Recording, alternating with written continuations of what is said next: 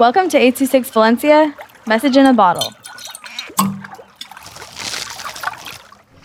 On one sunny day, I was strolling around my house, bored as ever.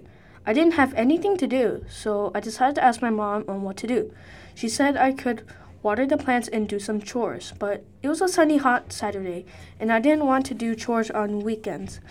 So when I had a brilliant idea, I don't go outside much due to my addiction of gaming. And since I haven't went to the park ever since when I was little, I decided maybe going to the park would be great. So I told my mom I was going to the park, uh, so she would know and she wouldn't be worried. She told me to be careful since it rained the day before. So I said okay and left. It was a 15 minute walk, but I really didn't care much. I was wondering what to do at the park once I was there, but I shook that thought away because the park I used to see always had bouncy balls and soccer balls. When I arrived, there were slide swings and everything. The playground was quite big, and there were a bunch of people.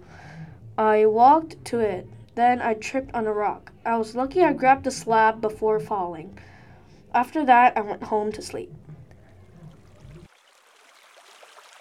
826 Valencia is a non-profit organization dedicated to supporting under-resourced students with their writing skills and to helping teachers inspire their students to write. Our services are structured around the understanding that great leaps in learning can happen with one-on-one attention and that strong writing skills are fundamental to future success. If you want to hear more podcasts or learn more about the organization, visit us at 826valencia.org.